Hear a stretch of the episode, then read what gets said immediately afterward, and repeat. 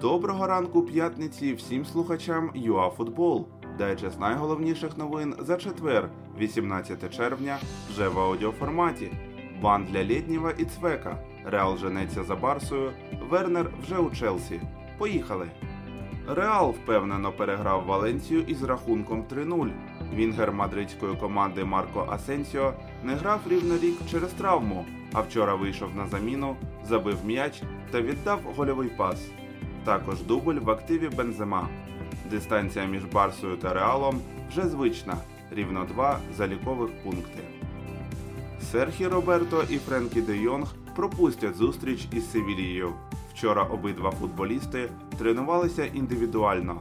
У захисника виявили тріщину в ребрі, а у хавбека діагностували перенапруження литкового м'яза правої ноги. Матч Севілья Барселона розпочнеться сьогодні о 23.00.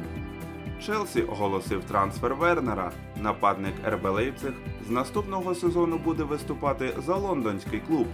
Англійці заплатили за гравця Бундестім 53 мільйони євро. Сам Тімо отримає п'ятирічний контракт.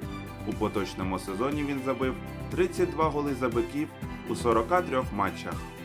Вчора КДК УАФ прийняв рішення по дискваліфікації двох гравців зорі.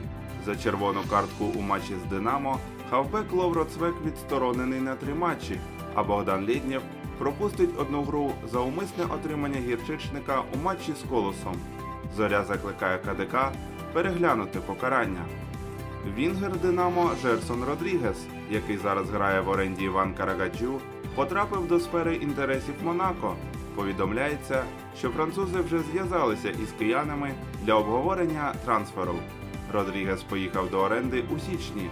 За вісім матчів у Туреччині він встиг забити три м'ячі та віддати дві гольових передачі. Що ж, це були всі актуальні новини за четвер, 18 червня. ЮАФутбол традиційно на поготові, щоб ви залишалися у курсі найважливішого.